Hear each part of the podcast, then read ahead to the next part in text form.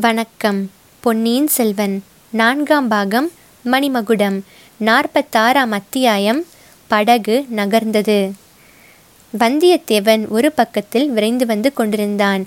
மற்றொரு புறத்தில் மணிமேகலை அக்கா உணவு சித்தமாய் இருக்கிறது என்று சொல்லிக்கொண்டு நெருங்கி வந்து கொண்டிருந்தாள். கரிகாலர் இருபுறமும் பார்த்துவிட்டு நந்தினி என்னை கடம்பூர் மாளிகைக்கு வரவேண்டாம் என்று தடுக்க வந்தியத்தேவன் மட்டும் முயலவில்லை. ஆழ்வார்க்கடியான் என்னும் வைஷ்ணவனும் அதே மாதிரி செய்தியை கொண்டு வந்தானே. என் தந்தையின் உயிர் நண்பரும் என் பக்திக்கு உரியவருமான முதன் மந்திரி அனிருத்தரும் சொல்லி அனுப்பினாரே என்றார். முதன் மந்திரி அனிருத்தர் தங்கள் தந்தையின் பிராண சிநேகிதர். ஆகையினால் தங்கள் தந்தையின் பிராணனை தாமே அபகரிக்க பார்க்கிறார். தங்களுடைய பக்திக்கு உரியவர். ஆகையால் தங்களுக்கு அடுத்த பட்டம் இல்லாமற் செய்ய பார்க்கிறார். ஏன்? ஏன்? தாங்கள் வெறி பிடித்தவர் என்றும் தெய்வ பக்தி இல்லாதவர் என்றும் அவருக்கு எண்ணம்.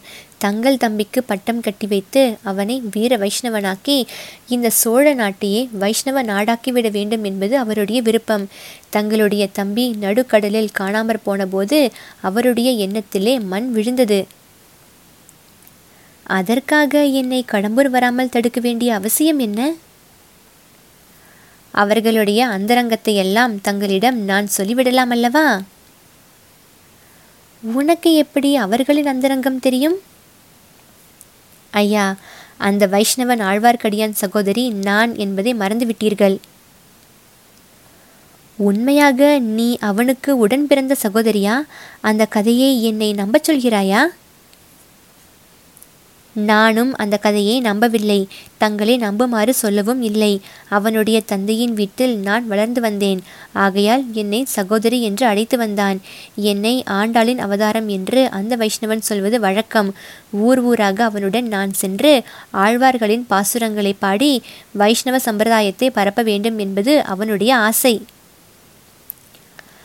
புத்த சந்நியாசினிகளைப் போல உன்னையும் வைஷ்ணவ சந்நியாசினியாக்க அவன் விரும்பினானா? என்று ஆதித்த கரிகாலர் கேட்டார். அப்படி ஒன்றும் இல்லை. நான் அவனை கல்யாணம் செய்து கொண்டு தம்பதிகளாக பாசுரம் பாடிக்கொண்டு ஊர் ஊராக போக வேண்டும் என்பது அவன் ஆசை. வைஷ்ணவத்தை பிரச்சாரம் செய்ய நான் பல குழந்தைகளை பெற்று அளிக்க வேண்டும் என்பதும் அவனுடைய விருப்பம். சீச்சி அந்த குரங்கு மூஞ்சி திருமலை எங்கே? நீ எங்கே? உன்னை அவன் தனக்கு மனைவியாக்கிக் கொள்ள விரும்பினானா? ஐயா என் துரதிர்ஷ்டம் அது. நான் பிறந்த வேலை அப்படி. என்னை நெருங்கி வரும் ஆண் பிள்ளைகள் எல்லாரும் துர் எண்ணத்துடனேயே என்னை நெருங்குகிறார்கள். கிழவன் பழுவேட்டரையனுடைய புத்தி போன பாட்டில் மற்றவர்களை பற்றி சொல்வானேன்? கோமகனே பழுவேட்டரையரை பற்றி என் காதில் பட தூஷணையாக எதுவும் சொல்ல வேண்டாம். அவர் என்னிடம் ஆசை கொண்டார். என்னை உலகம் அறிய மணந்து கொண்டார். அனாதை பெண்ணாயிருந்த என்னை அவருடைய திருமாளிகையில் பட்டத்து ராணியாக்கி பெருமைப்படுத்தினார். ஆனால் உன்னுடைய விருப்பம் என்ன நந்தினி? நீ அவரை உண்மையிலேயே உன் பதியாக கொண்டு பூஜிக்கிறாயா? அப்படியானால்? இல்லை இல்லை. அவரிடம் நான் அளவில்லாத நன்றியுடையவள். ஆனால் அவருடன் நான் மனை வாழ்க்கை நடத்தவில்லை. ஐயா நான் ஏழை குடியில் பிறந்தவள். பிறந்தவுடனே கைவிடப்பட்டவள். ஆயினும் என்னுடைய நெஞ்சை ஒரே ஒருவருக்குத்தான் அர்ப்பணம் செய்தேன். அதை ஒரு நாளும் மாற்றிக்கொண்டதில்லை. நந்தினி அந்த பாக்கியசாலி யார்? வேண்டாம். அதை சொல்ல வேண்டாம். நீ யார்? உண்மையைச் சொல். நீ என் தந்தையின் மகள் இல்லாவிடில் என் சகோதரி இல்லாவிடில் ஆழ்வார்க்கடியானுடன் கூட பிறந்தவளும் இல்லையென்றால் பிறகு நீ யார்? அதை மட்டும் சொல்லிவிடு நந்தினி. அதை தெரிந்து கொள்ளாவிட்டால் எனக்கு பைத்தியம் உண்மையிலேயே பிடித்துவிடும் என்றார் கரிகாலர். அதை தங்களுக்கு தெரிவிக்க வேண்டும் என்று தான் நானும் விரும்புகிறேன். ஆனால் தங்களுடைய தோழரும் என்னுடைய தோழியும் இதோ நெருங்கி வந்துவிட்டார்கள். மறுபடியும் சந்தர்ப்பம் வாய்க்கும்போது அவசியம் சொல்கிறேன். என்றாள் நந்தினி. மிகச் சமீபத்தில் வந்துவிட்ட வல்லவரையனை பார்த்து பழுவூர் ராணி ஐயா இது என்ன வெறுங்கையுடனே திரும்பி வந்திருக்கிறீர்கள்? புலியின் தலை எங்கே? என்று கேட்டாள். தேவி புலியின் தலையை கொண்டு வந்து தங்கள் காலடியில் சமர்ப்பிக்கும் பாக்கியம் எனக்கு கிட்டவில்லை என்றான் வந்தியத்தேவன். ஆஹா இவ்வளவுதானா உமது வீரம்? உமது முன்னோர்களின் வீரத்தை பற்றி பாட்டுகள் எல்லாம் சொன்னீரே. மூன்று குலத்து வேந்தர்களின் தலைகளை பறித்து கழனியில் நடவு நட்டார்கள் என்று சொன்னீரே. அது என்ன அப்படிப்பட்ட பாடல்? என்று கரிகாலர் கேட்டார். ஐயா நீர் சொல்கிறீரா? நான் சொல்லட்டுமா? என்று நந்தினி வந்தியத்தேவனை பார்த்து வினவினாள். ராணி அப்படி ஒரு பாடல் சொன்னதாக எனக்கு ஞாபகம் இல்லையே என்றான் வந்தியத்தேவன். உமக்கு ஞாபகம் இல்லை ஆனால் எனக்கு நன்றாய் நினைவிருக்கிறது. நான் சொல்லுகிறேன் கேளுங்கள் ஐயா. சேனை தழையாக்கி செங்குருதி நீர் தேக்கி ஆணை மிதித்த அருஞ்சேற்றல் மானபரன் பாவேந்தர் தம் வேந்தன் வாணன் பறித்து நட்டான் மூவேந்தர் தங்கள் முடி எப்படி இருக்கிறது பாட்டு? கோமகனே தாங்கள் பாண்டியன் ஒருவனுடைய தலையை மட்டுமே கொண்டீர்கள். இந்த வீரருடைய முன்னோர்கள் சேர சோழ பாண்டியர்களுடைய தலைகளை பறித்து கொண்டு வந்து கழனியில் நடவு நட்டார்களாம் கரிகாலனுடைய முகத்தில் அருவருப்பும் குரோதமும் தாண்டவம் ஆடின. நல்ல உழவு நல்ல நடவு என்று சொல்லிவிட்டு அவர் இடி இடி என்று வாய்விட்டு சிரித்தார். வந்தியத்தேவன் கரிகாலருடைய முகத்தையே ஏறிட்டு பார்க்க முடியவில்லை. அவன் தட்டு தடுமாறி தேவி இத்தகைய பாடல் ஒன்றை தங்களிடம் நான் சொல்லவே இல்லையே என்றான். அதனால் என்ன?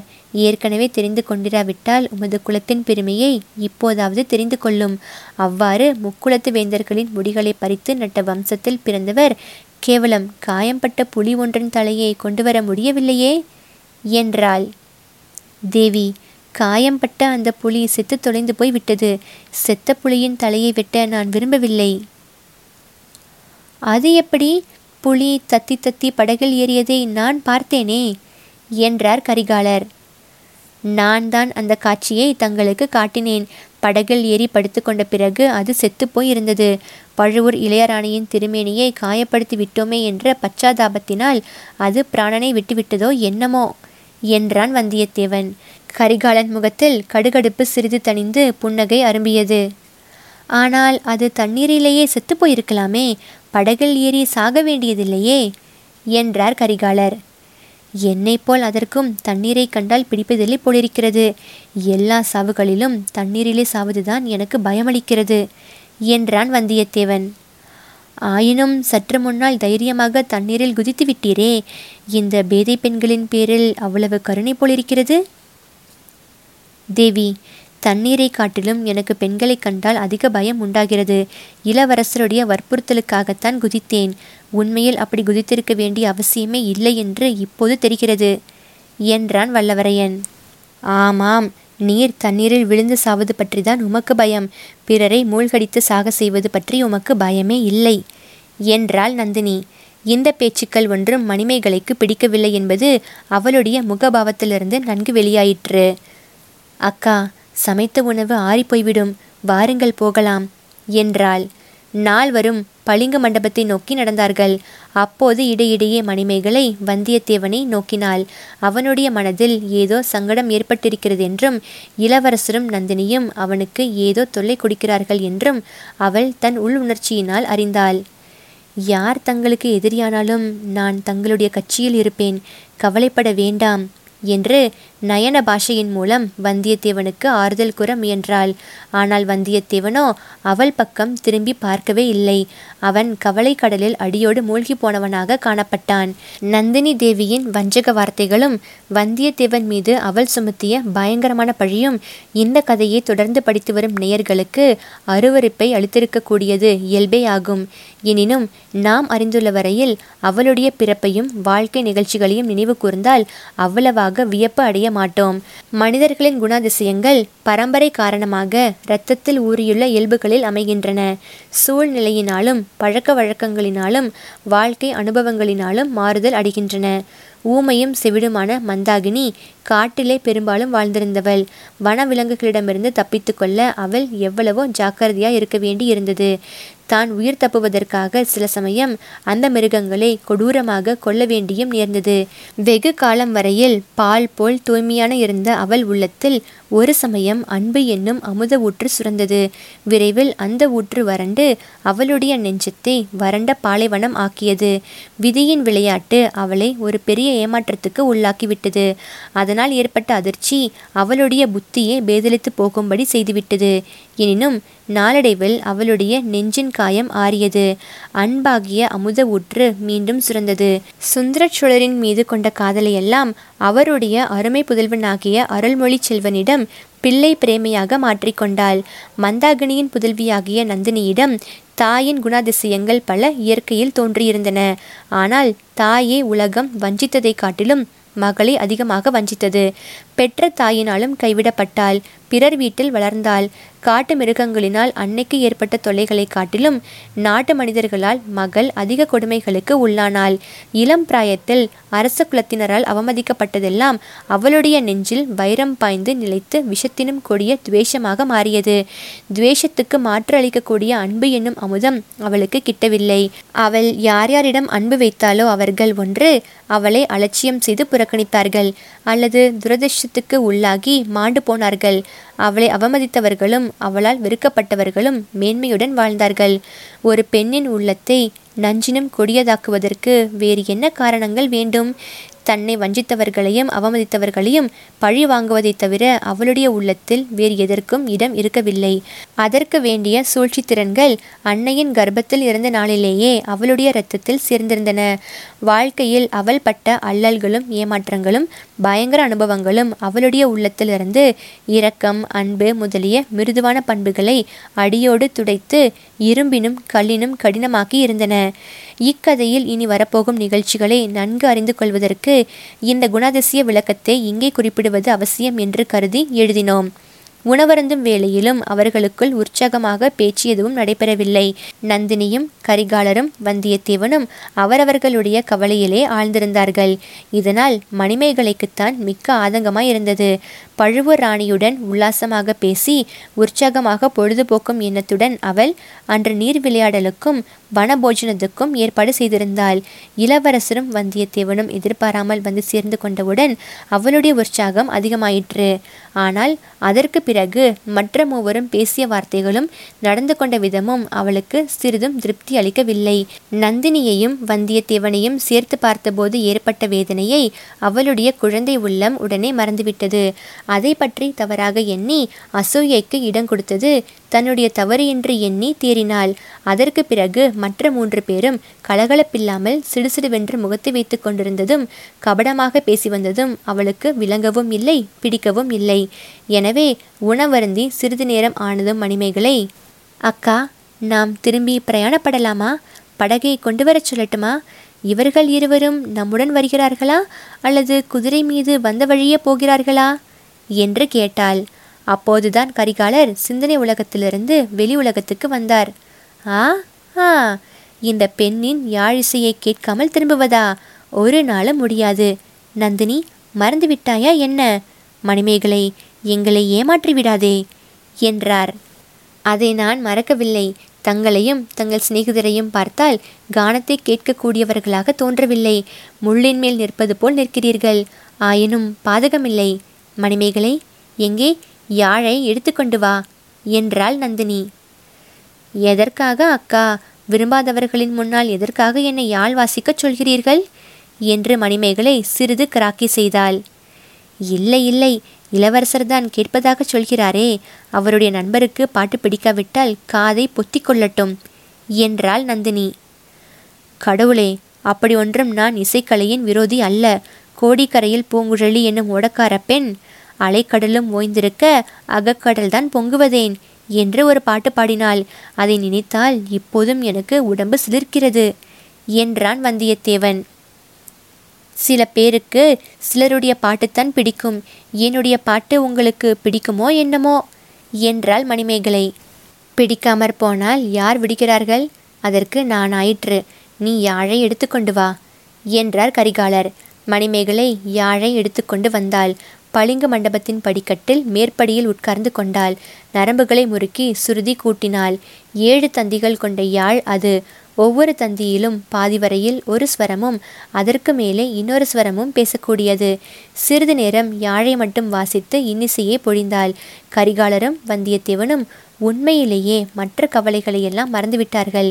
யாழின் இசையில் உள்ளத்தை பறிகொடுத்து பரவசமானார்கள். பின்னர் மணிமேகலை யாழ் இசையுடன் குரலிசையையும் சேர்த்து பாடினாள். அப்பர் சம்பந்தர் சுந்தரரின் தெய்வீகமான பாசுரங்களை பாடினாள். சிறிது நேரமானதும் இளவரசர் மணிமேகலை உன்னுடைய கானம் அற்புதமாய் இருக்கிறது ஆனால் எல்லாம் பக்திமயமான பாடல்களையே பாடி வருகிறாய். அவ்வளவாக நான் பக்தியில் ஈடுபட்டவன் அல்ல. சிவபக்தியை எல்லாம் மதுராந்தகனுக்கே உரிமையாக்கி விட்டேன். ஏதாவது காதல் பாட்டு பாடு என்று சொன்னார். மணிமேகலையின் அழகிய கன்னங்கள் நாணத்தினால் குழிந்தன. சிறிது தயக்கம் காட்டினாள். பெண்ணே ஏன் தயங்குகிறாய்? இங்கே நீ காதல் பாட்டு பாடினால் என்னை உத்தேசித்து பாடுகிறாய் என்று நான் எண்ணிக்கொள்ள மாட்டேன்.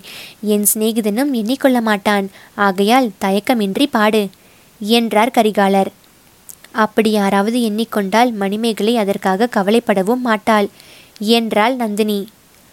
போங்கள் அக்கா இரண்டு புருஷர்கள் இருக்கும் இடத்தில் இப்படி பரிகாசம் செய்யலாமா? என்றாள் மணிமேகலை. இவர்கள் புருஷர்கள் என்று நீ நினைப்பதுதான் பிசகு. ஒரு செத்த புலியின் தலையை கொண்டு வர முடியாதவர்களை ஆண் பிள்ளைகள் என்று சொல்ல முடியுமா?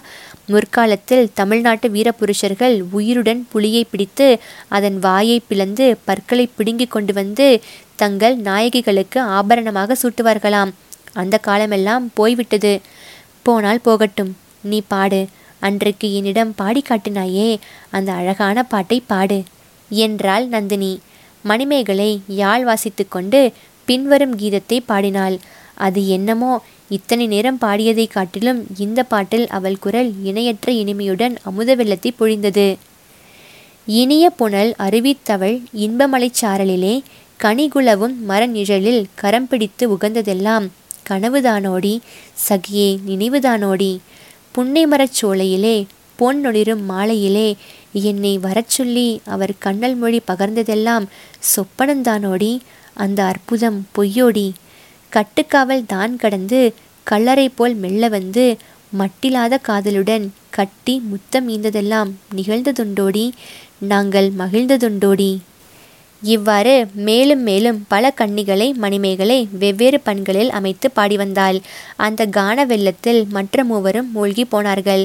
பல காரணங்களினால் நெஞ்சை கல்லினும் இரும்பினும் கடினமாக்கிக் கொண்டிருந்த நந்தினியின் கண்களிலும் கண்ணீர் ததும்பியது. ஆதித்த கரிகாலர் இந்த உலகத்தை அடியோடு மறந்துவிட்டார். வந்தியத்தேவன் அடிக்கடி திடுக்கிட்டு விழித்து கொண்டவன் போல் மணிமேகலையை நோக்கினான். அப்போதெல்லாம் அவள் தன்னையே பார்த்து கொண்டிருந்தது கண்டு அந்த வீரனுடைய உள்ளம் மேலும் திடுக்கிட்டது. ஐயோ இந்த பெண்ணுக்கு நாம் என்ன தீங்கு செய்துவிட்டோம்? என்று அவன் நெஞ்சம் பதைபதைத்தது. கான வெள்ளத்திலும் உணர்ச்சி வெள்ளத்திலும் மூழ்கியிருந்தவர்கள் வர வர காற்று கடுமையாகி கொண்டு வருவதை கவனிக்கவில்லை. ஏரியில் முதலில் சிறிய சிறிய அலைகள் கிளம்பி விழுந்ததையும் வர வர அவை பெரிதாகி வந்ததையும் கவனிக்கவில்லை. காற்று கடும் புயலாக மாறி காட்டு மரம் ஒன்றை அடியோடு பெயர்த்து தள்ளிய போதுதான் நால்வரும் விழித்து கொண்டு சுற்றுமுற்றும் பார்த்தார்கள். கடுமையான புயல் காற்று அடிப்பதையும் ஏரி கொந்தளித்து பேரலைகள் ஓ என்ற இறைச்சலுடன் எழுந்து விழுவதையும் பார்த்தார்கள். திடீரென்று நந்தினி ஐயோ படகு எங்கே? என்று அலறினாள். கட்டி போட்டிருந்த இடத்தில் படகை காணவில்லை. உற்று பார்த்தபோது வெகு தூரத்தில் படகு அலைகளால் முத்துண்டு நகர்ந்து நகர்ந்து போய்கொண்டிருந்தது ஐயோ இப்போது என்ன செய்வது? என்று நந்தினி அலறினாள். உங்கள் இருவருக்கும் குதிரை ஏறத் தெரிந்தால் ஏறிப்போய் விடுங்கள். நாங்கள் சமாளித்துக் கொள்கிறோம். என்றான் வந்தியத்தேவன். இந்த புயல் காற்றில் காட்டு மரங்கள் பேர்ந்து விழுந்து எங்களை சாகடிப்பதற்கு வழி செய்கிறீர்களா? என்று நந்தினி கேட்டாள். அதெல்லாம் வேண்டாம். புயலின் வேகம் தணியும் வரையில் இங்கேயே இருந்து விடுவோம். அங்கே போய் என்ன செய்ய போகிறோம்? சமையலுக்கு பண்டங்கள் இருக்கின்றன. பாடுவதற்கு மணிமேகலை இருக்கிறாள். இவ்வளவு சந்தோஷமாக சமீபத்தில் நான் இருந்ததில்லை என்றார் கரிகாலர். இளவரசே அது சரியல்ல. சம்புவரையரும் கந்தன்மாறனும் என்ன நினைப்பார்கள்? என்றான் வல்லவரையன். இவரே புலியை தேடிச் சென்றபோது படகை அவிழ்த்து விட்டு விட்டார் போலிருக்கிறது என்றாள் நந்தினி. அக்கா ஏன் வீண் பழி சொல்கிறீர்கள்? இவர் வந்தபோது படகு கரையோரமாகத்தானே இருந்தது. யாரும் கவலைப்பட வேண்டாம். என் தந்தை இந்த புயல் காற்றை பார்த்ததும் நம் துணைக்கு பெரிய படகுகளை அனுப்பி வைப்பார் என்றாள் மணிமேகலை. அவள் கூறியது சற்று நேரத்துக்கெல்லாம் உண்மையாயிற்று. ஏறக்குறைய கப்பல் என்று சொல்லத்தக்க இரு பெரும் படகுகள் அத்தீவை நோக்கி வந்தன. அவற்றில் ஒன்றில் பெரிய சம்புவரையரே இருந்தார். நாலு பேரும் பத்திரமாய் இருப்பதைக் கண்டு மிக்க மகிழ்ச்சி அடைந்தார். அவர்களை ஏற்றிக்கொண்டு அலைக்கடல் போல் பொங்கி கொந்தளித்த ஏரியில் இரண்டு படகுகளும் திரும்பிச் சென்றன. சம்புவரையரை தவிர மற்ற நால்வரின் உள்ளங்களிலும் கடும் புயல் வீசி கொந்தளிப்பை உண்டாக்கி கொண்டிருந்தது. பொன்னியின் செல்வன் நான்காம் பாகம் முற்றிற்று.